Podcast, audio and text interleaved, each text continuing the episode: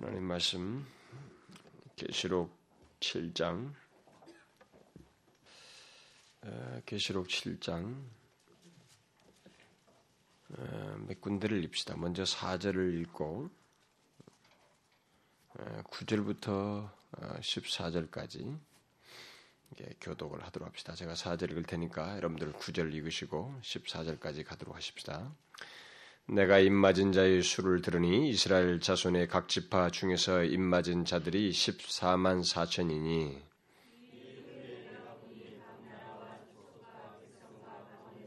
아무라도 능히 셀 수 없는 큰 무리가 흰 옷을 입고 손에 종려 가지를 들고 보좌과 어린 양 앞에 서서 큰 소리로 외쳐 가로되 구원하심이 보좌인 지신 우리 하나님과 어린 양의 있도다 하니 모든 천사가 보좌와 서다가 보자 앞에 엎드려 얼굴을 대고 하나님께 경배하여 가로되 아멘. 찬송과 영광과 지혜와 감사와 존귀와 능력과 힘이 우리 하나님께 세세토록 있을지로다. 아멘 하더라. 그 중에 하나가 응답하여 내게 이르되 이 흰옷 입은 자들이 누구며 또 어디로서 왔느냐? 네, 다 같이 읽읍시다. 내가 하루되 내 주여 당신이 알리이다 하니 그가 나더러 이르되 이는 큰 환란에서 나오는 자들인데 어린 양의 피에 큰 옷을 씻어 희게 하였느니라. 장로 중에 하나가 응답하여 내게 이르되 이 흰옷 입은 자들이 누구며 또 어디서 왔느냐 내가 하루되 내 주여 당신이 알리다 하니 그가 나더러 이르되 이는 큰 환란에서 나오는 자들인데 어린 양의 피에 그 옷을 씻어 희게 하였느니라. 아, 우리는 지금 아, 계시록 전체 내용을 아, 정리하는 시간을 갖고 있죠. 음, 혹시라도 그 중간에 계속 같이 하지 못한 사람을 위해서 제가 이 멘트를 꼭 합니다만은 우리는 계시록을 다 끝내고 이제 계시록 전체의 내용을 정리하고 있습니다. 단순하게 내용을 정리하는 게 아니고 계시록 전체를 관통하는 어떤 진리들을 이렇게 어, 살펴보는 시간을 갖고 있습니다. 아, 그동안 우리가 부분 부분 그때그때마다 함으로 인해서 전체적인 것이 있었지만 그래도 중간중간에 강조를 했지만 그래도 전체를 계속 관통해서 어, 말하는 내용을 이렇게 한꺼번에 정리해 볼 수 있는 시간이기 때문에 그런 것이 좀 필요할 것 같아서 우리가 결론적으로 그런 시간을 갖고 있습니다. 그런 시간을 벌써 몇 번 가졌는데 아, 특별히 지난 시간은 고난과 아, 승리라는 두 영역 그리스도인에게 이 두 가지의 삶의 영역 그리고 경험의 영역이 있다. 그것은 고난이라는 영역과 승리라고 하는 영역이 있다라고. 그것을 이 계시록은 굉장히 다른 모든 성경보다도 계시록은 이 부분에서 굉장히 풍성하게 말을 해주고 있다고 하는 것. 그래서 그 내용을 살펴보았습니다. 아, 그 바로 그런 것을 이렇게 하나의 상징적인 그 묘사로서 예수 그리스도께 상징적인 그 어떤 그림을 통해서 묘사한 것이 있었는데 바로 어린 양과 사자로 그리스도를 묘사하는데 바로 그리스도에게 묘사된 그 뭐 상징된 그 그림이 결국 그리스도인에게서도 그리스도인의 삶의 삶과 경험 속에서도 어, 드러난다. 어린 양 뭡니까? 고난 당하시고 죽임 당하신 어린 양이었지만은 사자 뭡니까? 승리하고 영광을 정치하시는 바로 그런 인상, 그 상이 바로 하나님의 백성들에게도 있다라고 하는 것, 그것을 이렇게 연관지어서 살펴봤죠. 그래서 계시록은 승리 또는 영광과 함께 그리스도인들에게 있는 그 고난의 문제에 대해서 특별히 이제 고난의 문제. 왜냐하면 이것이 당대 고난을 당하고 있는 1세기 성도들에게 좋기 때문에 아무래도 승리와 이런 영광을 계속 말을 하지만 그들의 그 현재적인 이 땅에 사는 날 동안에 있게 되는 이 고난의 문제에 대해서 많이 그 도움을 주기 위해서 이게 어떤 계시들을 주고 말을 하고 있기 때문에 아, 특별히 그이 땅에서의 그 고난에 관한 문제에 대해서 이 계시록은 상당히 많이 얘기를 해주고 있다. 그리고 이제 그 어, 특히 이 땅에 있을 동안에 그 음, 고난의 삶을 그 어떤 한 영역으로 부인할 수 없이 갖는다고 하는 것을 계시록은 말해주다. 고난으로부터 피할 길을 가르쳐 주겠다. 이런 얘기는 거의 없다. 하나도 없다. 예. 오히려 그 고난으로부터 잘 이길 수 있는 길에 대해서 어, 말을 해주고 있다라고 했죠. 아, 근데 바로 그런 내용은 이 계시록에서 말하고 있는 이런 고난과 승리에 대한 이 양 두 개의 어, 삶의 경험으로서 영역으로서 말하고 있는 내용은 이미 로마서 8장에서 바울이 말하고 있는 아주 요약 바울이 로마서 8장 요약하고 있는 내용이죠. 그리스도와 함께 한 후사로서 우리 그리스도인들은 그리스도와 함께하는 후사로서 그와 함께 영광을 얻기 위해서 고난도 함께 받는 것 이것이 반드시 있어야 된다. 바로 이 내용을 요한계시록은 쫙 펼쳐서 역사적인 그 전체의 흐름 속에서 묘사를 해주고 있다라고 했습니다. 우리는 계시록을 관통하는 이 진리를 잊지 말아야 됩니다. 제가 이 문제를 이미 고난에 대한 내용이 나올 때마다 계시록 강의하면서도 언급을 했지만 또다시 정리하면서 지난 시간에도 굉장히 강조를 했습니다만 이것을 굉장히 현실적으로 생각을 해야 됩니다. 제가 잊지 말라고 자꾸 하는 것은 고난 없는 영광과 승리가 없기 때문에 그렇습니다. 결국 여러분 우리 이 중에서 우리 가운데서 영광과 승리를 얻을 사람은 반드시 이 땅에서의 고난의 흔적을 갖게 될 거예요. 고난의 흔적이 있을 것입니다. 그러니까 이것은 실제적인 문제예요. 이것을 이것을 자꾸 제외시켜서는 안 되는 것입니다. 오늘날 그리스도인들이 성경에서 그렇게도 많이 말하는 우리 삶의 한 영역인 그리스도인이라면 누구나 한 삶의 영역으로서 가져야만 하는 이 고난 문제를 별로 생각하고 싶어 하지 않고 또 듣고 싶어 하지 않는 것은 상당히 이상한 현상입니다. 그것은 어, 아주 잘못된 태도라고 할 수가 있습니다. 사실 그리스도인의 고난 문제는 우리들이 듣고 싶고 뭐 듣기 싫고 하는 이 문제가 아니에요. 내가 뭐 듣고 싶다고 해서 듣고 뭐 듣기 싫다고 해서 안 듣는 이 문제가 아닙니다. 오히려 그리스도인이라 하면 피할 수 없는 삶의 한 국면이요 경험이라는 사실을 알고 아, 이기는 자의 삶을 삶으로 나아가는 어, 그 길목에서 어, 이, 이 고난의 어떤 경험을 해야 된다고 하는 것 이것을 우리가 잊지 말아야 됩니다. 이것을 어, 무시하고 그 어, 현실적으로 이 고난을 생각지 않고 고난을 기피하려고 하는 이런 우리들의 추세, 기독교의 어떤 풍토는 어, 결코 바람직하지 않다. 성경이 말하고 있는 내용과 아니라는 다르다는 거죠. 아마 저는 오늘날 이 시대의 이 고난에 관한 문제를 사람들이 듣고 싶어하지 않고 별로 원치 않는 것은 그것은 아마 그런 태도를 갖는 것은 이 고난이라고 하는 것을 그리스도인의 고난이라고 하는 성경에서 말하는 이 고난이라고 하는 문제를 자꾸 부정적인 것으로 생각하기 때문이라고 저는 생각해요. 성경에서 말하는 고난은 부정적인 것이 아니거든요. 그러니까 고난을 자꾸 뭐 부정적인 어떤 그리스도인의 삶의 내용으로 자꾸 생각하려고 그래요. 어, 실제로 교회 안에 그 적지 않은 사람들이 고난에 대한 그 말씀을 다 부정적인 것으로 받아들이고 이게 뭔가 거부 반응을 일으키는 그런 태도를 사람들이 갖습니다. 아, 그, 그, 그런데 반해서 뭔가 성경에서 우리에게 말하는 게 뭐 축복 얘기는 그렇다 치더라도 어, 그, 그건 자꾸 비약시킨다고 말하니까 그건 그렇다 치더라도 오늘날의 사람들이 아, 성경 공부를 하면서 어떤 뭐 어떤 그 단체 속에서 그 양육 받으면서 뭐 성교 단체든 뭐 어디든 간에 또 어떤 특별한 그 프로그램을 통해서 양육 받으면서 사람들이 자꾸 이렇게 양육되는 것 중에 뭐냐면 성령과 함께 교통하고 성령과 동행하면서 어떤 기쁨과 충만함을 누린다라고 하는 이런 것들이 오늘날 이제 하나의 또 다른 새로운 추, 뭐 유행처럼 이렇게 사람들에게 많이 강조되어지고 어, 사람들이 그걸 추구를 하고 그러는데 근데 그, 그런 것들은 적극적인데 고난은 부정적이다라고 하는 이런 이원론적인 생각을 오늘날 사람들이 많이 갖고 있어요. 교회 안에 사람들이. 제가 지난주에도 그 고난에 대해서 말을 하면서 분명히 얘기했지 않습니까? 이는 고난이 어, 무엇과 한 선처럼 연결되어 있다고 그랬어요? 영광과 한 선처럼 연결되어 있다고 그랬습니다. 그러니까 제가 지난 시간에 고난을 얘기하면서도 영광에 대해서 얘기했습니다. 영광에 대해서. 그리고 이 영광과 승리는 고난이 없이는 얻을 수 없는 게 하나처럼 연결된 게 고난과 영광은 분리되어 있지 않나 하나의 선처럼 연결되어 있는 것이다. 뭐 이런 식으로 설명을 했는데 그렇다면 고난은 결국 영광을 얻기 위한 한 과정이라는 얘기예요. 그리스도인의 영광스러운 표지로서 다분히 긍정적인 내용이라고 하는 것을 긍정적인 내용을 아예 근본적으로 첫 출발에서부터 갖고 있다고 하는 것을 시사하는 것입니다. 그런데 사람들은 그것을 부정적인 내용으로 간주하고 마치 고난이 성령과 동행하는 것에 대치되는 것처럼 이렇게 생각하는 경향이 있어요. 제가 지금 말한 것에서 여러분들은 어, 뭐잘 나는 그런 걸 모르겠는데요. 네, 있습니다.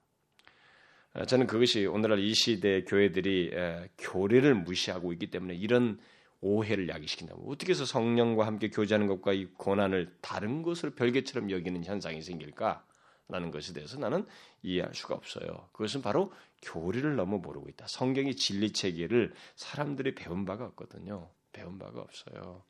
그냥 교회 가서 어떤 프로그램 하나씩 탁탁탁 선택한 목처럼 하고 그걸 하나 배우고 거기서 그 그것으로 하나님을 믿는 모든 것이 다 형성된다고 생각해요. 그런 것으로만 한 채널로만 추구하려고 하는 경향이 있기 때문에 이런 일이 생긴다고 봐져요.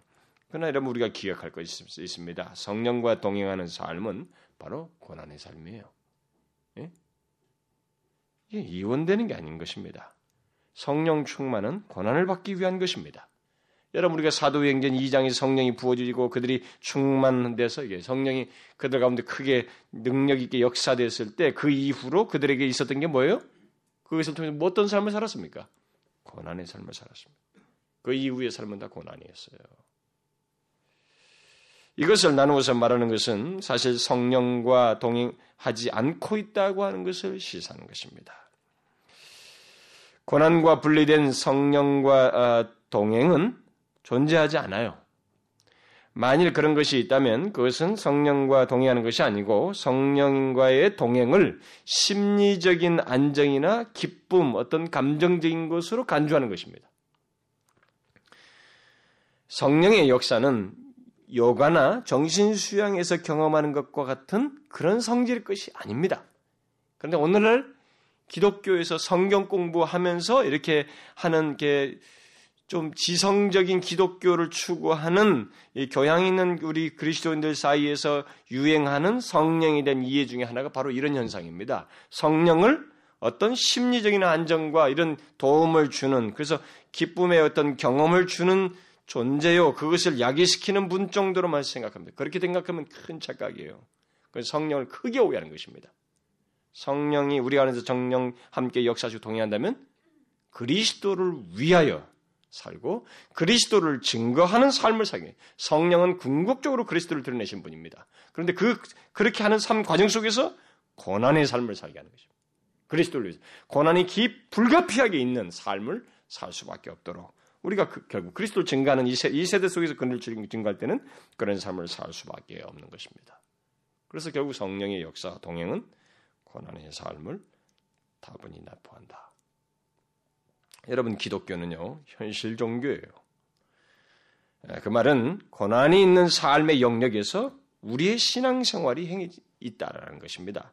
그리고 성령 하나님도 바로 그런 우리의 현실 속에 있는 그 현실 속에서 있는 어떤 고난을 도우시고 어, 그 가운데서 이기도록 어, 이끄시는 그런 분이십니다. 그러니까 현실과 동떨어져 있는 성령이 아니에요. 성령을 현실과 동떨어져 어떤 감 이게 이게 뭡니까 이 심리적이고 뭐 정신 수양에서 경험한 어떤 것으로 간주하는 것은 아주 우리가 성령을 굉장히 곡해하는 것입니다. 1세기 성도들을 비롯해서 오늘 어, 모든 세대의 그리스도인들은 모두 고난의 경험 속에서 동시에 고난이 있는 현장 속에서 성령을 크게 경험했습니다. 여러분 베드로나 사도행전 그러죠? 그들이 고난에 있는 자리에서 성령을 경험하는 거예요. 성령의 큰 역사를 경험했습니다. 예, 이걸 나눈다는 건 정말 이상한 일이에요. 제가 왜 이런 얘기를 하냐면은 아, 고난에 대한 설교를 듣고 어, 뭐 제가 이런 얘기 굳이 안 하려고 했습니다만 오해할까봐 얘기해야 되겠네요. 고난에 대한 설교를 듣고 어, 외부 교인이에요. 외부 교인이 외부 교인이 아, 뭐 제가 지난주 고난만 얘기한 것도 아닌데 고난에 대한 설교를 듣고 자신은 성령과 동행하고 성령과 충만하고 막 성령 성령으로 인해서 자기가 항상 기쁘고 막 즐거운데 너무 고난에 대한 얘기를 많이 해서 자기가 마음이 별로 안 좋다고 아, 그랬다는 거죠.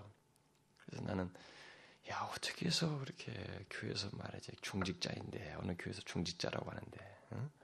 어떻게 해서 지금 몇십 년 동안 예수 믿는 사람이 어떻게 해서 그렇게 말할 수 있을까?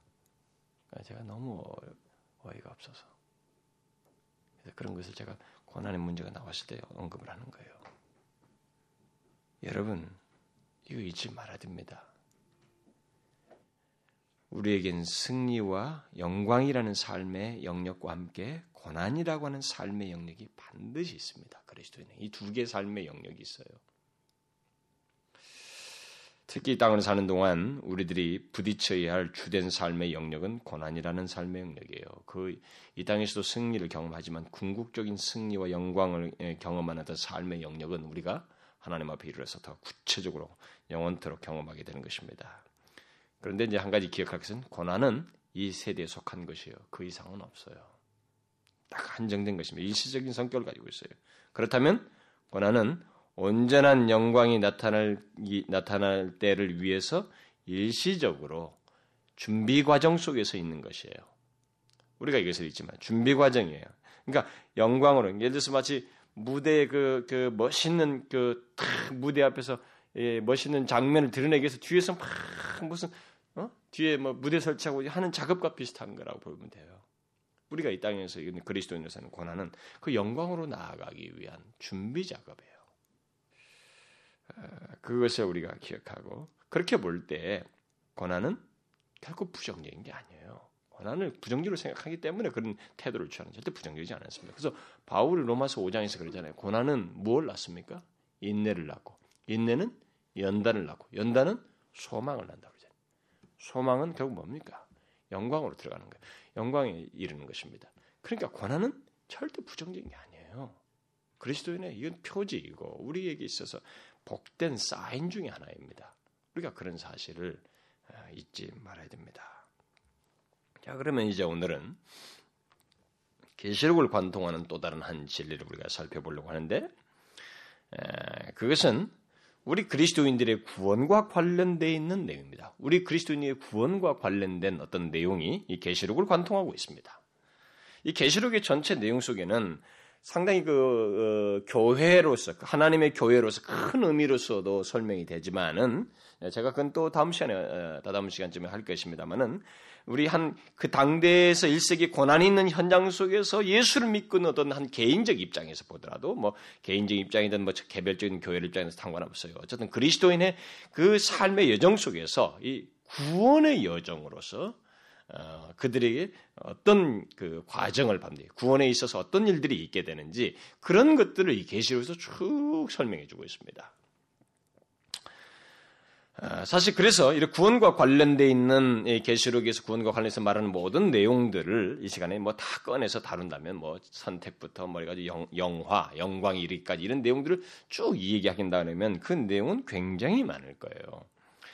어, 어, 뭐 예를 들어서 뭐 크게 구원을 나눌 때 칭의, 뭐 성화, 뭐 영화 이렇게 나눈다고 했어요. 영, 우리 근데 우리가 끝부분에 영, 그리스도인의 영광스러운 영화에 대해서 많이 얘기잖아요. 그리고 어렵다는 것도 굉장히 많이 얘기죠. 그리고 여기서 그들이 이기는 자의 삶을 살라고 하지 않습니까? 그 핍박이 고난이 있는 가운데서 그들이 이기는 자의 삶을 살라고. 그 그게 뭡니까? 성화의 삶이에요. 그리스도인 되고 나서 영화에 이르기까지 죽기까지 이런 성화의 삶. 그래서 칭이든 뭐 성화든 영화든 이 내용이 계시록에 이 구원관에서 크게 뭐 여러 가지 더 많은 내용들이 있습니다. 이세개 축으로 보통 얘기한다고 할 때 이런 내용이 계시록에 가득 차 있습니다. 전면을 흐르고 있어요.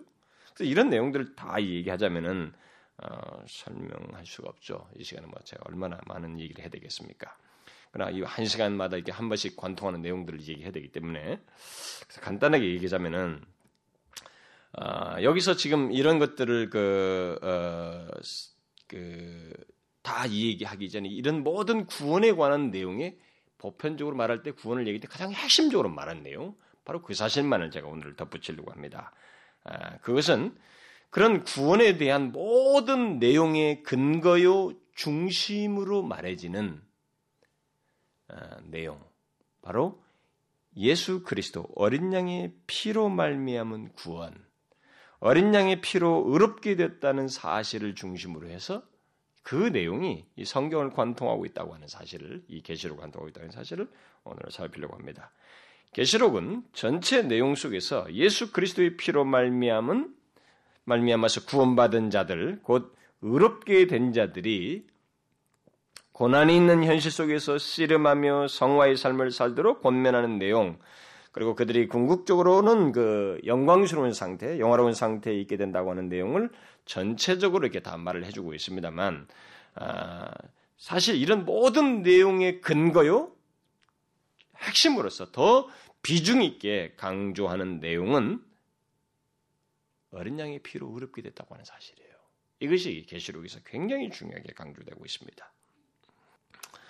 아, 특별히 이 계시록은 1세기 당시 그 어, 구원의 삶을 사는 그 고난이 있는 가운데서 구원의 삶을 사는 그들에게 더 구원의 삶을 잘 살도록 하기 위해서 주어졌다고 생각할 때는 아 그들이 구원받은 사람이 이제 이제 성화의 삶을 잘 살도록 하기 위해서 성화에 대한 얘기 너희들 죄 짓지 말고 뭐 이렇게 어, 사단의 그 대적하면서 넘어지지 말고 잘 살아라고 하는 이런 것을 독려하고 있다고 생각되어서 성화에 대해서 주로 많이 하는 것 같습니다. 그런데 놀랍게도 쫙 보시면 그런 것을 얘기하기에 앞서 그런 얘기를 많이 담지만 그것을 다 연결시켜서 말하는 게 있어요. 그 모든 내용을 연결시켜서 말하고 가장 중요하게 강조하는 내용이 있습니다. 그게 바로 어린 양의 피로 어렵게 됐다고 하는 사실이에요. 이게 계시록에서 굉장히 중요하게 강조되는 내용입니다. 이것이 계시록 전체를 관통하고 있는 내용이에요. 아, 우리들이 구원에 대해서 구원에 대한 내용을 말하는 데 있어서 가장 먼저 그리고 가장 중요하게 강조해야 할 사실이 있다면 그것은 바로 예수 그리스도의 피로 말미암아 하나님께 받아들여졌다고 하는 것, 곧 우리의 구원이 성립되었고 구원의 삶이 시작됐다고 하는 사실입니다. 구원을 얘기할 때 가장 근본적으로 핵심적으로 중요하게 있는 것이 바로 이거예요. 아, 이것을 교류적인 용어로 말하자면 의롭담을 얻었다는 것, 뭐 이신칭이다, 뭐 또는 칭의, 뭐 이런 단어를 쓸 수가 있습니다. 제가 말하는 것을 여러분 잘 들으셔야 됩니다. 이 제가 이런 진리를 말하면 사람들이 굉장히 오해를 하고 있거든요. 그러니까 우리들이 뭘 성경 진리를 하나 알면은 누구한테 뭘 하나 배우고 지으면 그것밖에 없다고 자꾸 생각해요. 정확하게 좀 아셔야 돼요. 이 부분에 대해서. 구원과 관련해서 우리가 말하는 모든 내용은 사실 이 어린 양의 피로 말미암아 의롭게 됐다고 하는 사실로부터 출발합니다. 구체적으로는 구, 구 원에 대해서 얘기를 할 때, 어, 이것으로부터 시작을 해서 그, 거기에 뿔을 두고 모든 내용을 얘기합니다. 그래서 우리들이 그리스도인이 되고 나서 죽을 때까지 삶 속에서 있게 되는 뭐 성화와 그 이후에 영화에 대한 내용들도 모두 이것의 열매요. 이것의 결과입니다. 이것의 효과예요. 이것으로 말미암은 것입니다. 결국 구원 자체 구원 자체를 성립 이렇게 하는 가장 중요한 내용은 어린 양 예수 그리스도의 피로 의롭게 되었다고 하는 사실 바로 이거예요. 그래서 여러분 아, 교회 역사 속에서 이제 이런 이 문제에 대해서 사람들이 이 사실을 왜곡해서 문제가 야기됐거든요. 이 어린 양의 피로 말마 의롭게 됐다고 하는 사실, 이 사실을 교회 역사 속에서 사람들이 많이 오해했어요. 그래서 율법 폐기론이 나왔습니다. 그러니까 어 그렇게 됐으니까 아무렇게나 사도 되는구나. 의롭게 됐으니까 나는 이미 다 됐으니까 그래서 거룩한 삶을 살지 않아도 된다고 하는 이런 이상한 태도들이 사람들 가운데 생겨났습니다. 그러나 그렇다고 해서 구원에 관한 모든 내용의 뿌리요 구원의 삶의 원동력인 이 내용을 반동으로 경히 여기는 것은 우리가 또한 경계해야 할 내용이에요. 왜냐하면 이것을 그런 것은 반동으로 이것을 경여기면 또 다른 극단으로 가는 것이거든요. 제가 오늘 여러분들에게 이 계시록을 관통하는 이 내용을 말하면서 다, 소 교리적인 얘기를 하겠습니다만은 여러분들 여기서 좀 너무 중요한 내용이기 때문에 잘 좀 들으시면 좋겠어요. 어, 몇 주 전에 어떤 어, 느 교회 청년이 우리 교회 왔다가 음, 어, 이 계시록 시간에 제가 아마 지지난주 같습니다. 뭐 어린 양 무슨 뭐 예수 그리스도 이름이 있잖아요. 이름도 지지난주 3주 전이구나. 지난주는 제가 집회 때문에 없었으니까 3주 전에 어, 설교를 듣고 이제 저하고 지하철에서 만나 가지고 저한테 이 얘기를 했어요. 맞는데 아, 자기는 그런 설교를 그 성도들이 그 나이 든 사람도 좀 자기가 봐했는 몇 명 봤는데 그 사람들이 그걸 이해한다는 것이 자기는 이해가 잘 안 된다는 거예요. 그 굉장히 설교가 어려웠대요. 그 저는 그 말이 제일 무섭거든요, 사실. 저는 설교를 가난한 쉽게 하려고 굉장히 애를 써요. 그리고 쉽게 하려고 하고 가난한 좀 모든 사람이 다 이해할 수 있도록 가장 조금 더 대중적이게 하려고 아, 실제적이고 대중적이게 하려고 굉장히 애를 쓰는데도 아, 내가 사실 실력이 없어요. 이건 쉽게 말한다는 것은 실력이 있다는 얘기거든요. 근데 그런 부분에서는 역시 제가 능력이 부족해요. 그래서 뭐 어쨌든 계시록 관통 마침 뭐 부분을 설명할 때 왔으면 또 그런 말 좀 덜 나왔을지도 모르는데 전체를 관통하는 얘기를 하다 보니까 뭐 이 얘기도 굉장히 중요한 것들은 막 거쳐서 얘기했단 말이에요. 그러니까 이제 그걸 들으니까 그 사람은 아, 이게 좀 이해하기 야 이걸 다 이해하는 사람들이 저 사람들이 용하다. 어? 그 특히 나이 든 사람이 정말 이, 이, 저걸 다 이해할까 자기는 궁금했다고 나한테 얘기를 하더군요. 여러분 이 절대 어렵지 않아요. 응? 우리가 하나님의 진리에 대해서 익숙하면 어렵잖아요. 여러분 청교도들 있잖아요. 여러분 죄와 유혹 조노웬 책 이쪽 번역된 그 유학본입니다만은 그거 옥스퍼드 학생들 옛날에 14세, 15세, 16세 학생들이 들었던 거예요. 응? 요즘 이제 우리 신학의 책에 있잖아요. 그거 어린아이들도 다 들었습니다. 그 설교. 집에서 양육한 거라고요. 우리 어렵다고 하죠. 그러니까 우리가 이 세대 자체가 그런 것에 익숙치 않고 너무 감미로워졌어요. 간증으로 들이대고 말이죠. 이 얘기를 다 들이밀어 나가지고 사람들이 에 웃다가 만다고. 어? 그뭐 딴청표도 간증하면 고개 다 들고 가 웃다가도 고개 떨구고.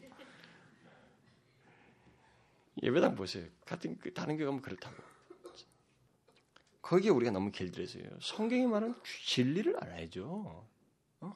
어? 어? 세계지할 진리를 알아야 된다고요.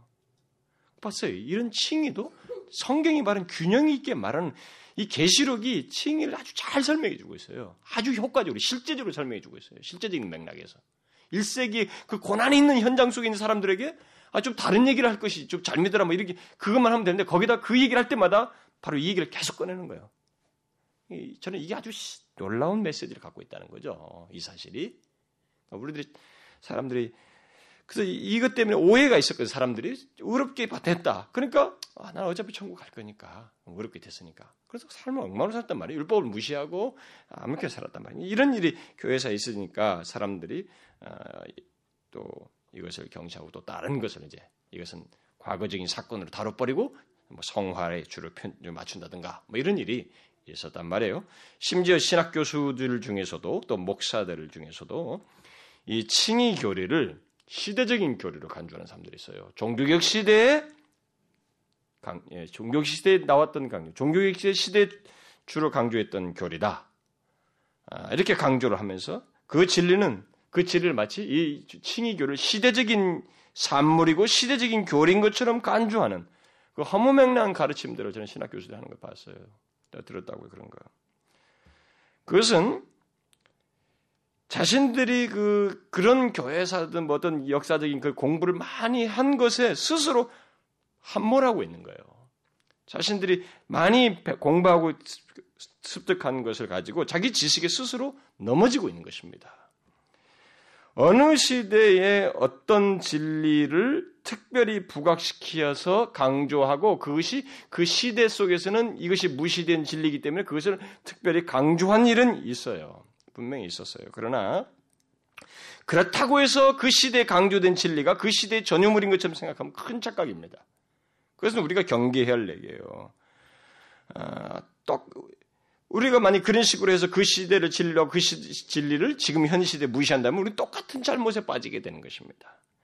하나님의 진리는 모든 세대를 통틀어서 초월해서 뭐 모든 세대를 어, 지나서 그 모든 사람에게 강조하고 있는 것입니다. 모든 진리가 다 그래요. 어, 그리고 모든 진리는 다 연관성을 가지고 있어요. 이 진리는 이것으로만 분리시킬 수 없어요. 진리는 자체는 개인적이면서 교회적이고 또 칭의를 말하면 구원 전체를 같이 말해야 되고 이렇게 다 총체적인 성격을 가지고 있습니다. 교리라고 하는 것이. 그런데 이것은 무슨 시대적인 교리고 또 이것은 옛날엔 생각 이제는 이 진리를 주장합시다. 이 진리를 강조합시다. 이제는 성령에 대해서 말합시다. 이제는 교회에 대해서 말합시다. 공동체에 대해서 말합시다. 이게 우스운 얘기예요. 이게 바로 똑같은 짓을 하고 있는 것입니다. 옛날에 그 시대에 이신칭이가 없다고 이신칭이 강조했던 그 시대와 똑같은 행동을 하고 있는 거예요. 이 시대는 똑같이 그걸 다 같이 강조해 균형 있게 다 연관된 시대로 강조해야 됩니다. 그런 사실을 우리에게 조명해 주는 내용이 바로 계시록에 있어요. 성경에서 말하는 이 칭의 교류는 예수 그리스도의 피로 어렵게 됐다고 하는 사실은 오늘 읽은 이 말씀에서도 시사하는 것처럼 최후의 하나님 나라에 이르러서도 완성될 하나님 나라에 구원받은 자들이 모이는 최후의 완성될 나라 하나님 나라에 이르러서까지도 기억되어서 찬양되어지는 내용이에요. 이걸 알아야 됩니다. 이걸 시대적인 진리로 말하면 안 돼요. 이게 지금 자꾸 반동작용하거든요. 시대 속에서. 옛날에 이랬다 그래가지고 이게 반동작용하고 이 일을 지금 반복하고 있습니다. 지금도 똑같은 일을 하고 있어요. 그래서 우리가 어떻게 하나님께 받아들여졌는지 곧 그리스도인이 어떻게 어떻게 해서 그리스도인이 되었고 구원받게 됐는지를 우리가 알지 못하게 되면은 아, 사실 그리스도인으로서의 삶, 어떤 경건한 삶을 살 수도 없고 그런 어떤 어, 의욕도 어떤 동기부여도 갖지 못한다는 면에서 이것은 어, 결국 그리스도인의 삶이라든 그 뒤에 모든 것을 말하는 데 있어서 뭐 심지어 완성된 하나님 날까지 이 진리가 기억될 만큼 총체적인 성격을 가지고 있는 진리로서 성경에서 말을 하고 있습니다. 네, 그것을 계시록에서 말을 하고 있는 거죠. 따라서 어린 양의 피로 의롭게 됐다고 하는 이 사실은 성화와 영화 등 이 구원에 관한 모든 내용의 뿌리요 근거입니다. 아, 이것을 여러분들이 이 계시록에서 이제 발견을 하셔야 됩니다. 아, 이런 맥락에서 어떤 한 호주 신학자가 그 뭐 제가 누구 신학자 막 이런 말도 하지도 않고 왜냐면 어렵다고 할까봐 이런 말 잘 안 하거든요. 아예 내 말로 해버리지 인용도 안 하는데 인용하는 게 좋을 것 같아서 쓰는 거예요. 그 학자가 이런 얘기를 했어요. 복음 자체와 복음의 효과 또는 열매를 이 세대가 혼돈하고 있다. 그랬어요. 예, 그것이 제가 좀 인용해야만 할 것 같아. 예, 이게 저도 똑같이 생각하고 있는 것이기 때문에요. 복음 자체와 복음의 효과 또는 열매와 열매 사이를 혼돈하고 있어요. 그러면서 그 사람이 복음 자체는 예수 그리스도의 삶과 죽으심과 부활로 말미암은 일, 결국 어린 양의 피로 우리가 의롭게 됐다고 하는 사실, 바로 이 칭의가 복음 자체이고 그 이후에 성화와 믿음과 성령을 받고 뭐 이렇게 영화된 이런 모든 것은 다 복음의 열매요 효과들이다. 그런데 이것을 혼돈하면서 아무렇게나 사람들이 활용하고 그리고 그 혼돈의 가운데 사람들이 어, 복음에 대한 이해도 잘못 가지고 어, 적용을 하는 그런 일이 생긴다라고 어, 지적을 했어요. 이게 정말로 실제로 사실입니다. 오늘날 그런 일이 있어요. 그래서 결국은 그렇게 볼 때 복음이 무엇이냐라고 할 때 가장 좁혀서 우리가 말하자면 그것은 바로 복음은 어린 양의 피로 의롭다을 얻었다는 것 이것이에요. 아, 그런 면에서 계시록은 이제 복음의 열매요 구원의 어떤 내용들인 성화와 그 영화 등의 내용을 모두 강조하고 있지만 특히 그 성화의 삶을 크게 강조하고 있죠. 뭐 여러분들 보면 이 이들의 일세기 성도들에게 그것이 그것도 특별히 강조되고 있지만 그런데도 불구하고 그 모든 것을 가능케 하는 내용이요 뿌리인 이 칭의를 사실상 전면에서 처음부터 끝까지 전면에서 두드러지게 강조해주고 있습니다. 이것을 우리가 계시록에서 발견해야 거예요. 그러니까 계시록에서 사람들이 자꾸 뭐 아, 무슨 무슨 뭐 새하늘과 새 땅이 나중에 막 영광스러운 구원에 이르는 거, 그다음에 그 고난 당한 사람들에게 용기를 주고 성화의 삶을 살도록 이것만 있다고 생각하는데 천만에는 거꾸로예요. 오히려 그런 것에 뿌린 얘기를 하고 있어요. 그것의 뿌리로서 이것이 반드시 있어야 된다고. 그 이것을 가지고 모든 얘기를 다 꺼내고 있어요 지금. 그것이 많은 사람들이 칭의를 오해하는데 대답을 주는 내용이다 이거예요. 계시록에서 바로 그렇게 그런 걸 말하고 있다는 사실이. 따라서 우리는 바로 그런 사실을 여기서 간단하게 살피고 1세기 성도들에게 그 진리를 그 진리에게 이 칭의 교리에 지쳐서 어린 양의 피로 의롭게 됐다고 하는 이 진리의 기초하여서 그들을 도왔던 것을 기억하고 같은 맥락에서 이 계시록을 공부하는 우리들에게 같은 맥락에서 도움을 입기를 바란다는 것입니다. 여기 계시록은 어, 핍박을 받고 있는 1세기 그리스도인들에게 용기를 북돋우고 위로하기 위해서 어린 양의 피로 의롭게 됐다고 하는 사실을 핵심으로서 말해주고 있습니다. 이것을 여러분들 이해하셔야 됩니다.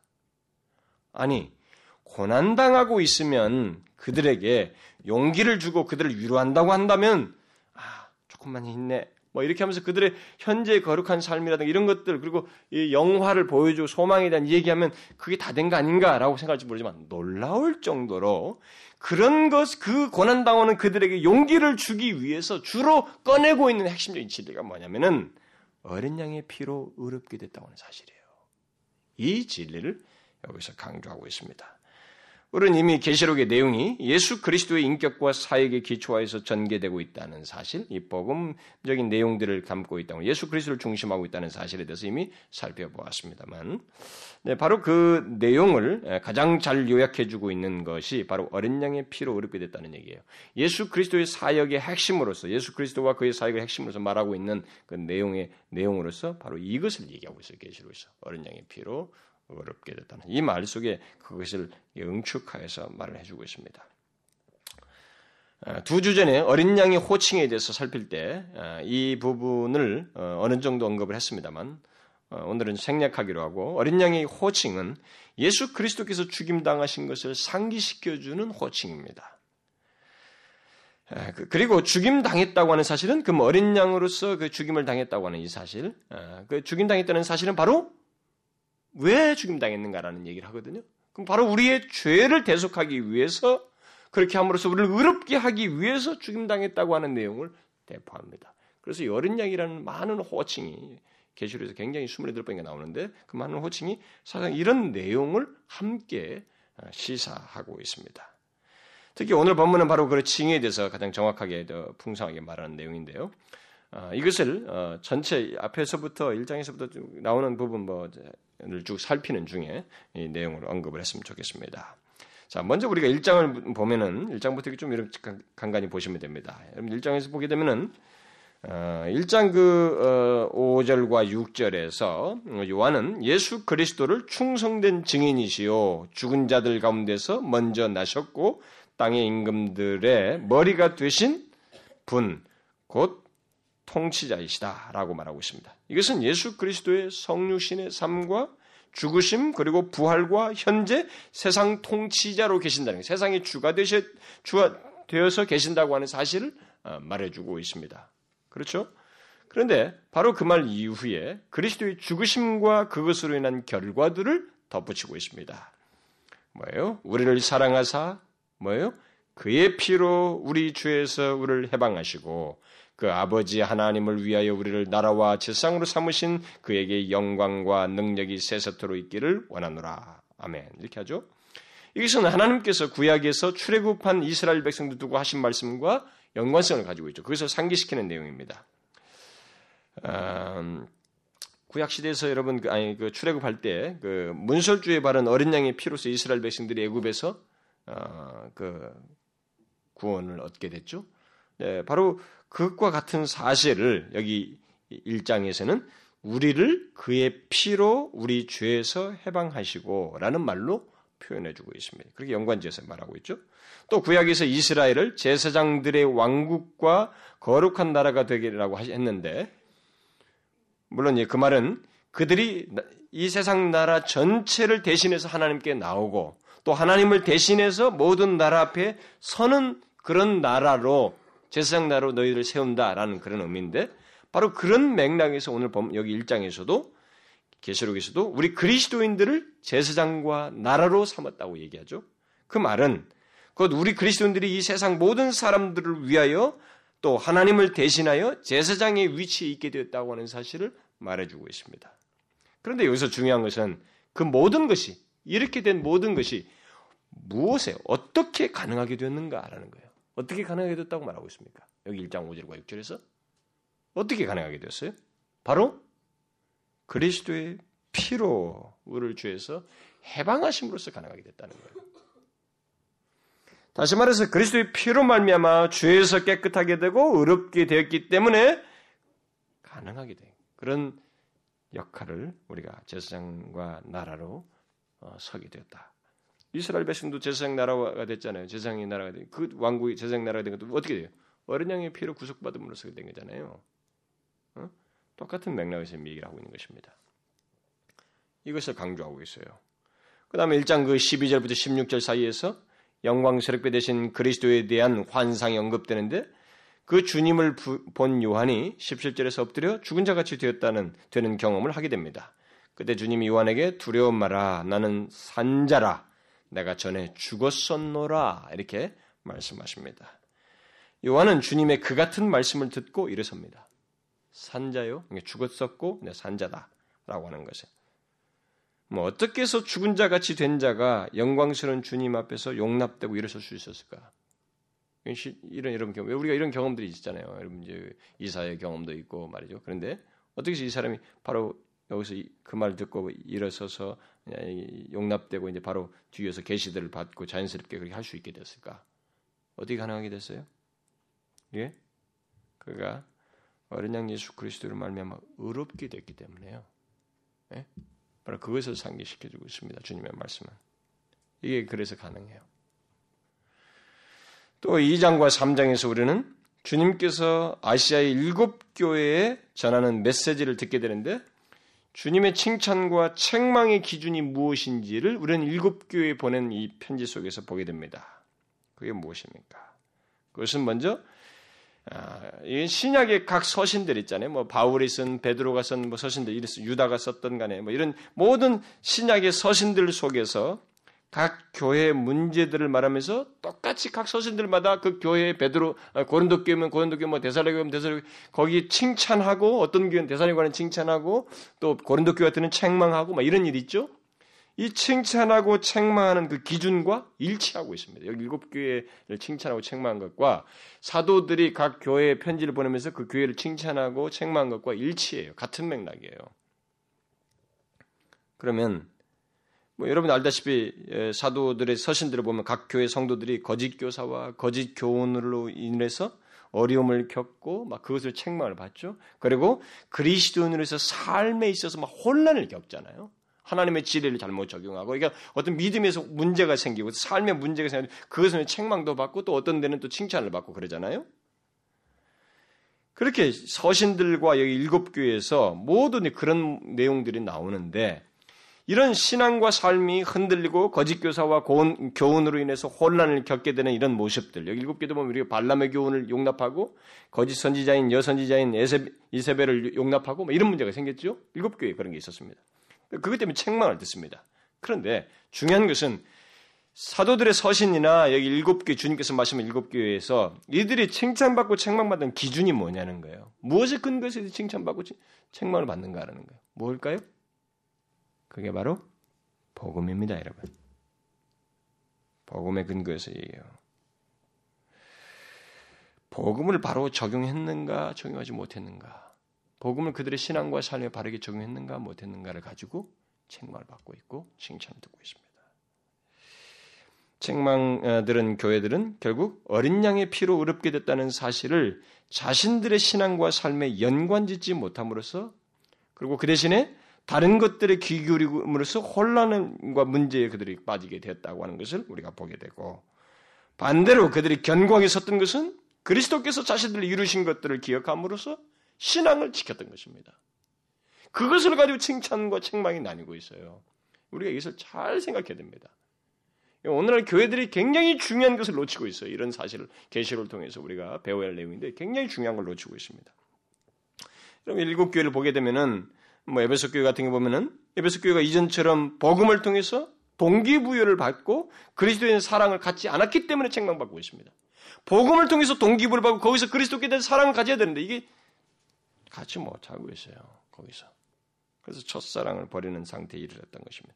서머나 교회는 복음을 통해서 그들이 바르게 동기를 받고 서 있어야 되는데 거기서 인내하지 못하는 문제가 있었어요. 인내하지 못했고 버가모 교는 거짓 가르치, 거짓 가르침을 받아들였고 두아디라는 거짓 선지자를 용납하였고 다 이 기준이 거기에요. 또 사대 교회는 복음에 대한 사랑이 식어서 무엇을 받았고 들었는지 기억하라고 하는 말을 듣고 있습니다. 문제가 있어요.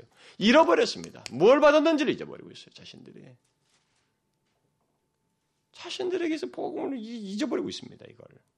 거기서 문제가 야기됐어요. 근데 그나마 그 옷을 더럽히지 않는 자몇 명이 있었다는 칭찬을 듣게 되는데 그것은 바로 그들이 어떤 사람들이에요?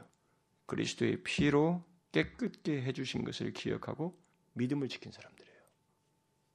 이렇게 해서 사람이 나뉘고 있습니다. 교회의 상태가 칭찬과 책망이 나뉘고 있어요. 필라델피아의 그 교회의 칭찬도 그들이 복음 위에 견고히 서 있었기 때문에 칭찬을 들었어요. 또 라우디가 교회가 책망을 듣는데 그것은 그들이 복음을 잃어버렸어요. 그런데 잃어버렸음에도 불구하고 자신들이 부유하다고 착각한 것입니다. 대수롭지 않게 여기고 있었어요. 미온적인 상태를 가지고 있었습니다. 그래서 책망 들은 거예요. 그게 기준이 있습니다. 우리가 이런 사실을 통해서 오늘날 교회들이 범할 수 있고 또 실제로 범하는 문제와 한 가지 잘못이 있어요. 우리가 문제와 잘못을 생각할 것이 있습니다. 그게 뭐겠어요? 복음. 곧 어린 양의 피로 의롭게 됐다는 사실을 그리스도인의 삶을 시작하기 위한 방편으로만 여긴다는 거예요. 다시 말하면 쉽게 말하자면 어린 양의 피로 의롭게 됐다는 사실, 바로 이 칭이요, 이 복음을 그리스도인의 삶이 시작 삶을 시작하게 하는 최초의 작업으로만 생각하고 넘어간다는 것입니다. 이게 과거적인 사건으로 처리해 버린다는 거예요. 그리스도인의 삶을 계속하게 하는 방편으로 이것이 하나도 사용이 안 된다고 하는 것입니다. 예? 주님이 지금 그걸 얘기하는 거예요. 그래서 계시록에서 중간 중간에 고난 당하는 그들에게 그들을 용기를 북돋주기 위해서 계속 이 얘기를 하고 있는데 왜 이 얘기합니까? 왜 그들에게 칭의 얘기를 계속합니까? 죄 어린 양의 피로 의롭게 된 걸 왜 자꾸 얘기합니까? 이것이 처음에 시작하게 했을 뿐만 아니라 그리스도의 삶을 계속하게 하는 방편도 된다는 사실이에요. 그것을 가르쳐 주고 그런데 오늘날에 우리가 그 똑같은 실수를 하고 있습니다. 칭의를 이건 뭐 우리가 그리스도인의 삶을 시작하는 정도의 시작할 때 과거에 사용 시작할 때 있었던 어떤 방편 정도로만 여겨요. 이것이 그것이 그리스도인의 삶을 계속하게 하는 방편이 된다고 하는 것은 생각지 않습니다. 연관성을 안 가져요. 칭의를 이미 끝난 것이라고 여기고 그리스도인의 삶과 별개로 여기는 잘못을 범하고 있습니다. 오늘날 신자들도 그래요. 그래서 그리스도인의 생활과 거룩한 삶에 대해서 곧 성화에 대해서 너무 편중해, 편중해서 전하거나 또 그런 내용을 칭의와 분리하여서 전하는 잘못을 범하고 있습니다. 제가 무슨 말인지 알겠어요? 이것을 자꾸 과거적인 것으로 그리고 이것을 그리스도인의 삶을 시작하게 하는 것으로만 생각하다 보니까 이제 이제부터는 주로 어디다 편중하냐면 이걸 제껴버리고 성화라고 하는 것에만 편중을 해요. 그리고 성화와 이것 칭의를 분리시켜서 생각하고 전하는 그렇게 생각하는 잘못을 오늘날 교회 사람들이 범하고 있습니다. 이게 어떤 결과를 가져오냐면 신앙이 뿌리가 없어져요. 요동하게 되는 거예요. 일세기 같은 환란이 오는 그 상, 그런 상황이 오면 다 넘어지는 거예요. 그래서 이 핍박이 거센 이 세대 속에 이들을 견고히 붙들기 위해서 전한 메시지가 놀랍게도 어린 양의 피로 말미암아 어렵게 됐다는 사실이에요. 신이 얘기했습니다. 이게 뿌리거든요. 이게 처음 시작뿐만 아니라 계속하게 하는 굉장히 중요한 원동력이기 때문에 이것을 자꾸 얘기해요. 이것은 계속적으로 영향을 미치는 것이다라고 하는 사실을 강조 준 거예요. 계시록이 감춰진 놀라운 메시지입니다. 이게. 오늘날 이 시대 이 사람들이 우리 많은 교회들이 이걸 잃어버리고 있어요. 이걸 생각지 않습니다. 분리하고 있어요. 어? 복음, 그 칭의의 내용은 어, 그리스도인의 삶과 성화의 동기, 원동력으로 생각지 않고 있습니다. 예수 그리스도의 삶과 죽으심과 부활의 근거에서 그리스도의 삶을 말하고 또 성화를 말해야 되는데 그렇게 하질 않는단 말이에요. 결국 성화와 그리스도인의 삶은 항상 칭의를 내포한다는 사실을 기억해야 되는데 이게 분리시켜요. 여러분 성화를 얘기하려면 그리스도인의 삶을 얘기하면 거기에 항상 칭의가 내포돼야 돼요. 그리스도께서 자신의 피로 나를 의롭게 했다고 하는 이 사실이 항상 내포된 상태 속에서 성화와 그리스도의 삶을 말해야 돼요. 이것이 제외시키면 안 되는 거예요. 거기서 힘이 나오고 모든 것이 가능케 하는 것입니다. 계시록 이거를 말해주는 것입니다. 여기 일곱 개에서 이것서 우리는 바로 그런 사실을 보게 되는 거죠. 그리고 계시록 전체에서 그걸 보게 됩니다. 이걸 우리가 놓치지 말아야 돼요. 그 다음 또 우리는 여기 뒤에 또 5장에 가서 일찍 죽임당한 어린 양에 대한 기록을 보게 됩니다. 어, 그렇죠. 그리고 하늘의 정사와 권세들이 그 어린 양을 찬양하는데 그를 가리켜서 인봉을 떼기에 합당하시도다. 일찍 죽임당하사 각 족속과 방언과 백성과 나라 가운데서 사람들을 피로 사서 하나님께 들으시고 저희로 우리 하나님 앞에서 나라와 제사장을 삼으셨도다 하고 노래하였습니다. 무엇을 말합니까? 모든 것의 뿌리인 어린 양 예수 그리스도의 피로 인한 구원의 역사를 말하고 있습니다. 똑같이 그 사실을 그 표현 속에서 강조하고 있죠. 그리고 뭐 시간 없으니까 좀 빨리 지나면 그다음에 그 오늘 우리가 읽은 7장에서도 이 진리가 더욱 구체적으로 강조되고 있습니다. 사실 여기는 설명할 게 굉장히 많아요. 이 칭과 관련해서 뭐이 7장 본문은 설명이 굉장히 많습니다. 간단하게만 얘기하자면은 여기서 요한은 하나님의 보호를 받게 되는 인맞은 자 14만 4천 명이 그 어, 이스라엘의 각 지파로부터 온 사람들이다, 선택된 사람들이다라는 말을 듣고 이어서 또 다른 그것과 연관지어서 또 다른 설명이 될 환상을 뒤에서 보게 되는데 그것은 각 나라와 족속과 방언에서 온 셀 수 없이 많은 큰 무리가 어린 양의 보좌에 앞에 서서 하나님께 자신들의 구원에 감사하며 찬양하는 모습을 보여주고 있습니다. 앞에서는 정확한 숫자인 14만 4천 명이 나오고 이제는 뒤에 가서는 똑같은 무리를 얘기하는데 이제는 셀 수 없는 무리라는 표현으로 예, 나오고 있어요. 이 7장에서. 그래서 이제 이런 장면을 보았을 때 곁에 있는 한 장로가 이 무리는 어린 양의 피에 자신들의 옷을 희게 된 자들이다라고 한 장로가 말을 해줍니다. 이 내용 속에서 우리는 먼저 14만 4천 명이라는 정확한 숫자를 통해서 이것은 상징적인 숫자, 선택된 숫자에 12 곱하기 12에 어, 그러니까 12가 선택된 숫자, 그것의 완전수를 말함으로써 선택된 자들의 완전한 수가 하나도 빠짐없이 하나님 나라에 들어온다라고 하는 사실을 상징적으로 어, 말을 해주고 어, 그들 중에 한 사람도 하나님에서 잊혀지거나 버려지지 않는다고 하는 사실을 동시에 말해주면서 아, 각 나라 족속과 방언에서 이들이 와서 셀 수 없는 큰 무리를 이루는다라고 하는 사실을 통해서 하나님의 교회가 뭐예요? 우주적이다라고 하는 것을 보여주고 있습니다. 모든 종족에서. 그래서 우리가 거룩한 공회와 할때 캐톨릭이거든요, 이게요. 캐톨릭이란 말이 보편적이란 말이에요. 그래서 그 카톨릭이라는 단어를 썼다고 뭐 기독교가 사도신경에서 영어로는 카톨릭이로 돼 있어요. 그게 카톨릭이라는 단어를 썼다 뭐 근데 그거 그냥 문자적인 의미만 쓴 거예요. 그 사람들도 그런 의미로 썼지만은 그것을 저 사람 카톨릭이 쓰는 그 의미보다는 여기서 보편적인 우주적인 교회 그런 의미로서 쓴 거거든요. 그러니까 그런 교회라고 하는 것을 시사해줘요. 그런데 여기서 중요한 것은 그 구원받은 어, 무리들, 어, 곧 하나님의 교회에 속한 자들에 대해서 장로가 한 설명이에요. 오늘 우리가 살펴볼 내용 중에서 중요한 내용은 바로 그겁니다. 그들에 대해서 무엇이라고 말합니까? 그들은 모두가 자신의 옷을 어린 양의 피로 씻었다라고 말하고 있습니다. 이것이 무엇을 말합니까, 여러분? 이것은 뭘 말해요? 이들은 모두 어린 양의 피로 죄의 더러움이 제거되고 결국 의롭게 됐다는 것을 말해주죠. 응? 그렇다면 이 구원받은 자들의 그 영광과 복, 지금 자기신들이 그 하나님의 영광스러운 보좌 앞에 서 있어요. 그 영광을 누리는 상태에 있습니다. 그럼 자신들이 그 누리게 되는 영광과 복이 결국 무엇에 기초하고 있다는 것을 말해주고 있어요. 지금 이 장로의 해석을 빌리자면 무엇으로 말미암아서 이 영광을 누리고 있습니까? 바로 칭이라고요. 그리스도의 어린 양의 피로 말미암아서 죄의 더러움이 제거되고 대신 그리스도의 의를 의가 전가돼서 의롭게 됐다고 하는 사실을 그 칭의를 말해 주십니다. 바로 이 영광을 얘기하는 가운데서도 칭의를 얘기하고 있어요. 이게 계시록에서 말하는 아주 놀라운 사실입니다. 그걸 1세기 성도들에게 상기시키고 있는 거예요.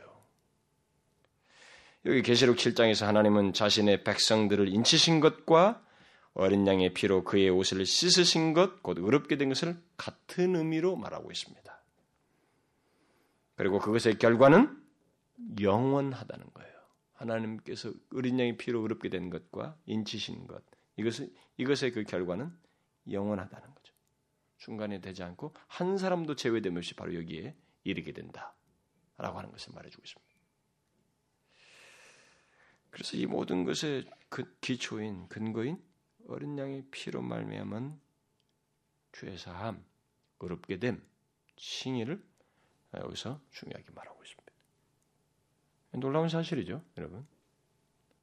또 우리는 11장에 가서 어, 뭐 15절 이하 15절 같은 데 보면은 어, 일곱 번째 천사가 나팔을 불 때 하늘에 큰 음성이 나서 어, 떤 어, 말을 하게 되는데 그 말이 뭐예요? 세상 나라가 우리 주와 그 그리스도의 나라가 되어 그가 세세토록 왕노를 하려도다라는 말을 하게 됩니다. 이것은 그리스도의 재림으로 이루어질 일이에요. 그런데 이 음성을 듣고 24장로가 하나님께 경배하자 19절에서 하늘에 있는 하나님의 성전이 열리고 그 성전 안에 하나님의 언약궤가 보이게 되었다라고 말하고 있습니다. 왜 이런 말을 해주고 있을까요? 이런 장면을 왜 보여줄까요, 지금? 이건 뭘 말할까요? 이 내용이 지금 무엇을 말할까요? 여기서 먼저 언약궤가 보인다는 것은 여러분 구약 시대에 성소에서 지성소 사이가 휘장이 있었잖아요. 성소에서 지성소에는 대제사장 1년에 한 번 들어가죠. 한 번. 여기다 종을 달고 들어갔습니다. 이거 이 소리가 나야 사는 거예요. 들어가가지고 소리가 안 나면 죽은 거라고. 죽, 죽는 수 있었다고요. 하나님 면전에 나가지고. 그러니까 이 성소에서 지성소 들어가는 것은 1년에 딱 한 번, 그것도 대제사장만 들어간단 말이에요. 그러면 지성소를, 지, 지성소에 바로 언약궤가 있었습니다. 근데 지금 여기서 이 장면은 뭐예요? 언약궤가 훤히 보이고 있습니다. 그럼 무슨 말이에요, 지금? 성전의 휘장이, 가로막는 휘장이 지금 제거됐다는 얘기입니다. 그렇죠? 그리고 하늘에 있는 하나님의 성전이 열린다라는 말은 중간에 휘장이 지금 없다는 거예요. 네, 똑같은 맥락에서. 결국 휘장이 없는 하늘의 성전을 지금 말해주고 있다, 말해주고 있습니다. 그렇다면 이것은 예수 그리스도께서 죽으실 때 예루살렘 그 성전의 휘장이 찢어진 것과 연관이 그때부터 휘장을 찢어지고 휘장을 없앤 것과 연관전 연관시킨 연관되는 그런 내용입니다. 결국 이것은 그리스도의 피로 의롭게 된 자들이 하나님의 존재에 나아갈 수 있는 길이 영원히 열리게 되었다는 사실을 말해주고 있습니다. 그리고 그리스도인들이 의롭게 된 자들이 영원히 하나님 앞에 나아가는 그 관계를 갖는 것을 누리게 된 것을 말해주고 있는 것입니다. 바로 그런 영원한 누림이 그러면 무엇으로 가능하게 됐어요? 이렇게 하나님 앞에 나아갈 수 있게 된 것이 무엇으로 가능하게 됐습니까? 바로 칭이요. 어렵게 됨으로써 나야 된 거예요. 예수 그리스도께서 죄 사하고 십자가 죽으심으로 찢어졌잖아요. 이게 휘장이. 그러니까 그리스도의 피로 말미암아 가능하게 됐잖아요. 그걸 지금 강조하고 있어요. 또 12장에서 용이 땅으로 내 던져졌을 때 음성을 듣게 되는데 어, 그 여러분 그 10절과 10, 그 12장 어, 10절과 그 11절을 보게 되면 자 거기서 이제 보세요 여러분. 여기서 중요한 사실은 사단이 내 던져짐으로써 그리스도의 권세가 도래하게 되었고 동시에 어린 양의 피와 자기의 증거하는 말을 인하여서 곧 예수 그리스도에 관한 증거로 인해서 하나님 백성들이 사단을 이기게 되었다는 사실입니다. 여러분 여기서 형제들이 사단을 어떻게 이기는 것으로 말하고 있어요? 어떤 것 어떻게 성제들이 이기는 것을 말하고 있습니까?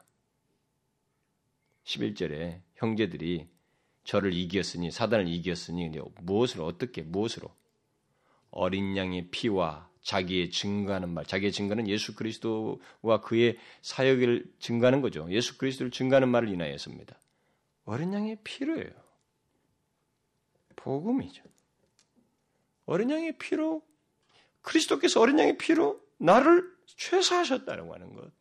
이 사실로 인해서 그리고 그리스도께서 행하신 이 땅에 오셔서 행하신 그 사실을 말함으로써 사단을 이기고 있습니다. 형제들이 그래서 나중에 이 참소자가 사단을 참소자라고 하잖아요. 참소자가 참소하지만 이 그 그, 그, 그 그리스도인들에게 아무리 참소해도 맥을 추지 못해요. 효과를 얻지 못합니다. 왜? 바로 죄인이었던 우리들이 어린 양의 피로 의롭다함을 얻었기 때문입니다. 여러분 무엇이 이런 삶을 가능하게 하게 한 거예요?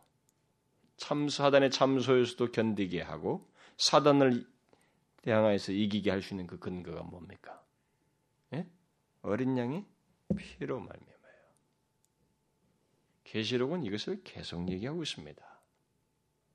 이걸 우리가 놓치지 말아야 돼요. 저는 여러분들이 제가 지금 강조하는 것에서 이 중요성을 아실 어느 정도 이해할지 모르지만 굉장히 중요하다는 걸 알아야 됩니다. 저는 저보다 더 탁월하고 더 저보다 공부한 분야가 더 많은 많은 신학자들과 이런 사람들의 그 주장에서도 저는 이런 부분을 놓치는 것에서 나는 좀 안타까워요. 안타깝습니다. 그러니까 우리가 똑같은 시대에 똑같이 배운 어떤 것을 가지고 똑같은 치우침을 갖고 있는 거예요. 어? 어떤 시대에 치우쳤던 건 똑같은 이 시대에 또 치우치는 일을 하고 있다고요. 보십시오. 이 모든 것의 근거로서 지금 계시록에서 계속적으로 말하는 것은 어린 양의 피로 말미암은 우리의 위치예요. 어렵게 된 것입니다. 또 뒤에 14장에 가서 어린 양이 그 새 노래를 부르는 어린 양이 새 노래를 부르는 14만 4천 명과 함께 시온산에 서게 되는데 그것을 두고 뒤에 4절에 가서 14장 4절에 가서 어린 양이 어디로 인도하든지 따라가며 사람 가운데 구속받은 자로서 정절이 있는 자라고 이렇게 그들을 말하고 있습니다. 그 14만 4천 명을 규정을 하고 있어요. 여기 14장 4절에서 어린 양이 어디로 인도하든지 따라가며 사람들 가운데서 구원받은 자예요. 그리고 정절이 있는 자라고 말하고 있습니다. 어린 양이 어디를 어린 양을 어디든지 따르면서 정절을 지키는 그 근거가 지금 뭐로 나오고 있어요? 여기서 뭐로 나오고 있습니까, 여러분? 어린 양의 피로 사람들 가운데 구속받았다고 말하고 있잖아요. 어린 양의 피로 구속받았다고 하잖아요.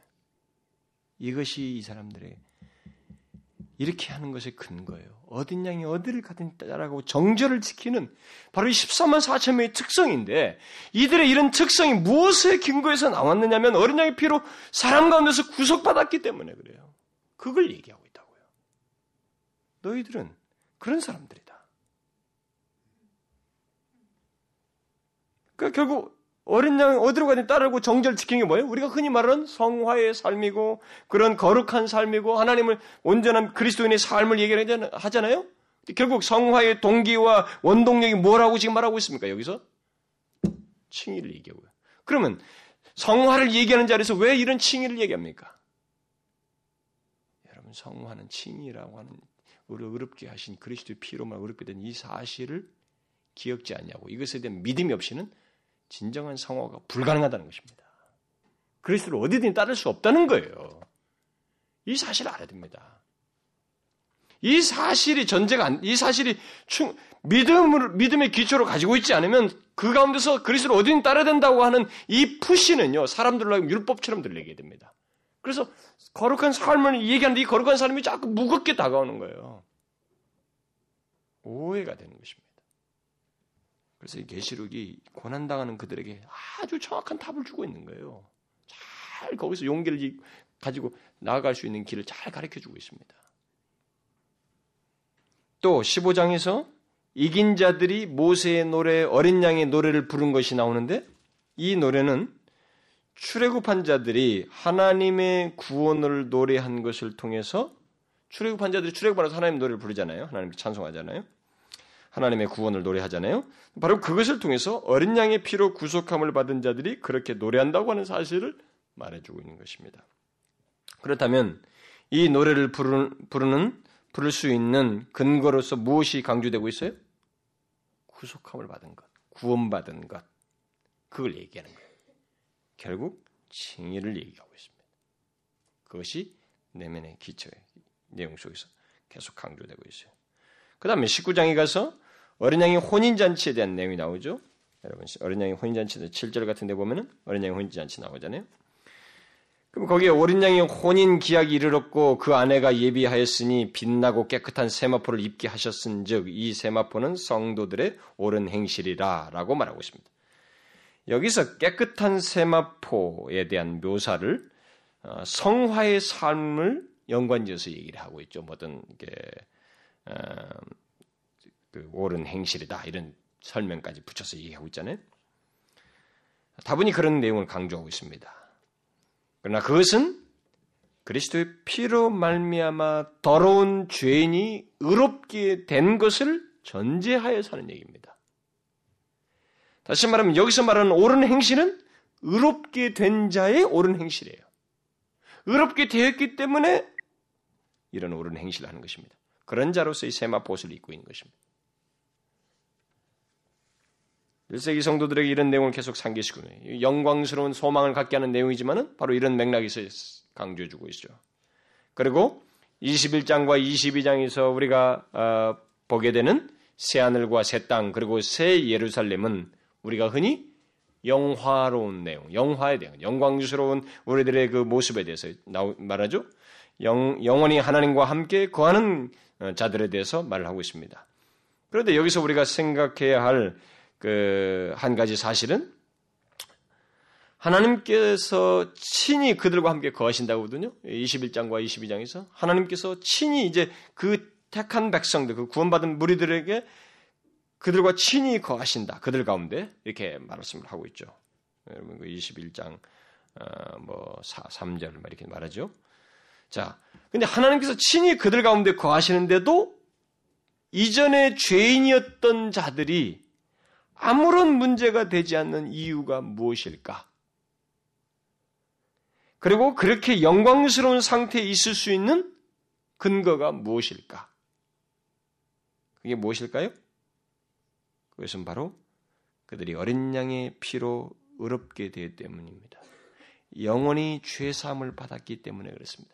영원히 제사할 수 있는 완전한 근거인 그 공의가 완전히 지불된 예수 그리스도의 피 때문에 이렇게 된 것입니다. 그것을 결론적으로 그런 결론이 우리가 다다르게 된다고 하는 사실을 말해주고 있습니다. 그런데 이것을 뒷받침하는 설명, 왜 어떻게 해서 그렇게 전제해서 얘기합니까? 라고 여러분들이 말할지 모르겠습니다만, 새하늘과 새 땅, 그리고 새 예루살렘에 대한 이 환상을 이제 다 얘기하고 난 다음에 12장, 22장 어, 전반에서 다, 22장 전반에서 다 얘기하죠. 이게 이제 영화로운 그 새하늘과 새 땅의 그새 예루살렘 거주자에 대해서 다 얘기합니다. 우리 영광스러운 상태에서 다 얘기했어요. 그런 얘기를 다 말한 후에 계시록을 끝내는 마지막 부분에서 이제 사도 요한이 교훈을 하고 있습니다. 권면을 하고 있죠.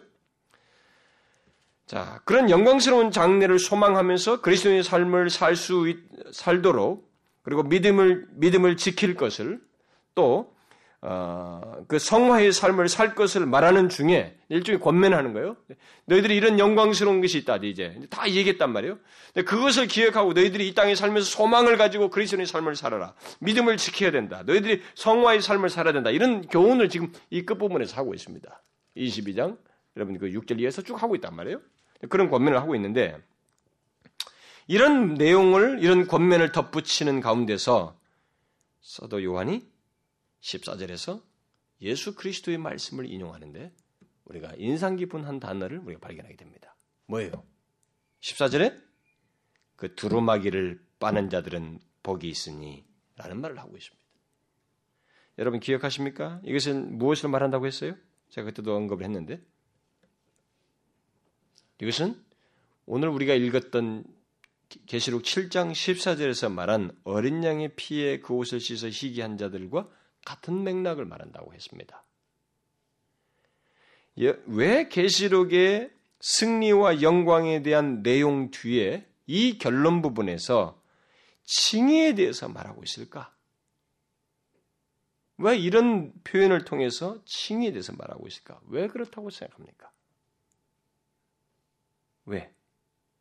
그것은 칭의가 고난과 핍박 중에도 우리를 견디게 하는 믿음의 뿌리요 그리스도인의 삶, 곧 성화의 삶의 기초이기 때문에 그렇습니다. 사도 요한이 그것을 간파하고 얘기하는 거예요. 두루마기를 빠는 자라는 이 시제가 현지 시제로 쓴 거 보게 되면 이미 깨끗하게 된 자가 계속 그 깨끗한 것을 유지하는 것을 얘기하고 있습니다. 그러니까 이게 사도 요한은 여기서 칭의에 기초한 성화의 삶을 얘기하고 있는 거예요. 이게 분리시키지 않고 얘기하고 있다고 사실이에요. 이걸 자꾸 분리하거든요. 교회 속에서 사람들이. 어? 칭의 받았다고 해가지고, 아, 어렵게 됐다고 해가지고 이걸 엉망으로 하고, 그러니까 또 이걸 그렇게 엉망인 걸 생각하고 성화에 대해서 집중적으로 얘기해버리고, 그러니까 사람들이 또 다른 데로 치우치고, 이걸 분리시킨데 이걸 얘기함으로써 사람들이 또 혼란에 빠져 이런 일을 한다고요. 그런데 여기 보십시오. 두루마기를 빠는 자를 얘기하면서 어렵게 된 자가 그것을 깨끗함을 유지하는 것을 얘기하고 있어요. 분리시키지 않고 있습니다. 뿌리로서 같이 얘기하고 있어요. 이처럼 계시록은 처음부터 끝까지 복음을 말하고 있습니다. 곧 어린 양의 피로 의롭게 됐다고 하는 사실, 칭의의 교리를 구원의 내용의 핵심이요 뿌리로서 우리에게 말해주고 있습니다. 우리의 삶의 원동력으로서 말하고 있어요. 우리가 이 땅에서 모든 유혹이 있어도 거기서 끝까지 지킬 수 있는 근거가 뭐냐? 너희들은 그리스도의 피로 깨끗게 된 자들이다. 너희들은 더러면서 건진 자들이다. 의롭게 된 자들이다. 너희들 그 사실을 기억하고 그 사람들이 완전수가 모이게 된다. 그리고 너희들은 그런 사람으로 그런 사람으로서 영광스러운 나라에 이를 자들이다. 그러니 이 땅에서 고난이 있어도 인내하라. 견디는 자가 복이 있다. 이기는 자여야 된다. 이것을 자꾸 얘기하는 거예요. 이것에 뿔을 두고 얘기하는 것입니다. 그러므로 저와 여러분 또한 이 땅에 살면서 이 사실을 기억해야 됩니다. 우리가 거룩한 삶을 왜 살아요? 왜 우리가 삶 속에서 유혹 앞에서 담대하게 싸워야 되고 사단의 괴계에 대해서도 우리가 분별해서 싸우고 이 더러운 것에 물들지 않고 겸비하여 이 세상의 거룩한 삶을 추구합니까? 왜? 무엇이 근거가 되고 뭐 어떤 것이 원동력이 되어서 예수 그리스도께서 그 보배로운 피를 흘리심으로써 우리의 죄를 사하시고 어렵게 하셨기 때문입니다. 그것 때문에 우리는 그럴 수 있는 사람이 되었고 또 그렇지 유혹에 넘어지려고 할 때도 그 사실 때문에 우리가 더 용기를 갖게 되고 나를 위해서 피 흘리신 그리스도의 그 귀한 보혈을 인하여서 인내하고 더그 고귀한 피에 나의 값싼 행동을 통해서 먹칠하지 않도록 십자가의 원수가 되지 않기 위해서 우리가 겸비하는 그런 일들을 하게 됩니다. 그리고 그 이후에 우리에게 있을 영광스러운 영화로운 상태를 소망하면서 가능하게 됩니다. 그것을 가능케 한 어린 양의 피를 말미암은 죄 사함을 기억함으로써 여러분 아시겠죠? 이것을 핵심적으로 얘기하고 있습니다. 모든 걸 다 얘기하지만 이것을 핵심적으로 얘기하고 있어요. 제가 말할 때, 아, 이거 너무 쉽네요, 그 진리. 쉽지만, 교회 역사 몇백 년 동안에 이것을 혼란시켜 왔습니다. 저는 지금도 최근에 누가 준 테이프에서도 제가 그걸 혼란스럽게 하는 얘기를 들었어요. 어떤 유명한 사람의 강의인데. 보세요. 사실 나는 성경을 통해서 그런 부분에서 시대로 나눌 수 없어요. 모든 진리는 총체적이에요. 그래서 우리가 신앙의 기초, 이 세상의 모든 사단의 괴기가 있는 이 세상 속에서 믿음을 지킬 수 있는 기초로서 무엇을 갖고 있는지 잘 보십시오. 여러분. 뭐예요? 무엇 때문에 여러분들이 삶 속에서 겸비하고 거룩한 삶을 삽니까? 왜 그 가운데서 여러분들이 진실을, 어? 그리스도를 어디든 따라가려고 합니까? 음? 영원한 가치가 있는 어떤 것으로 대신할 수 없는 하나님의 아들 예수 그리스도의 피로 말미암아 우리를 죄사 하셨고 더러움에서 건지시고 의롭게 하셨기 때문입니다. 그렇죠? 우리는 그런 자예요. 이건 어떤 것으로 대신할 수 없습니다. 세상이 두 조각 나고 아무리 강력한 대적이 우리를 뒤집어든다 할지라도 그것보다 더 가치가 있는 것이 우리 앞에 형성되어 있고 나를 구별하였고 나를 형성시켜 놨기 때문에 나를 구속하셨기 때문에 대체할 수가 없어요. 그것이 우리의 용기가 되어서 로마가 핍박을 해도 사자의 굴을 넣고 그들을 그렇게 힘든 고생을 해도 그들이 포기하지 않았던 것입니다. 응? 벌리갑처럼 난 뭐 부인 못한다 그리스도. 응? 그리스도를 부인 못한다. 화형시키는 자리에서 난그 부인하라고 기회라도 부인할 수 없다고 했던 것이 바로 그거예요. 영원한 근거, 영광스러운 소망을 우리에게 주실 그 근거를 그리스도께서 이루셨기 때문에 우리가 그 위에 서 있기 때문에 그렇습니다. 여러분 이 사실을 기억하고 우리도 그것을 항상 기억함으로써 우리 거룩한 삶을 살려고 하고 소망을 품고 이 땅을 살아야 된다. 핍박과 고난이 있더라도 말이죠. 기도합시다. 오 하나님 아버지, 하나님 아버지요. 저희 같은 이 죄악 가운데 죽어 마땅한 자를 어린 양의 피로 죄사하시고 그 더러움에서 깨끗게 하시고 어렵게 하여 주신 것을 감사합니다. 그런 영광스러운 위치에 그 값진 대가가 지불된 이 복을 우리가 얻었사오니 하나님의 이 땅에 어떤 핍박과 고난이 있어도 우리를 유혹하는 자리가 있어도 거기에 동화될 수가 없나이다. 하나님이여 그리스도인으로서 믿음을 지키며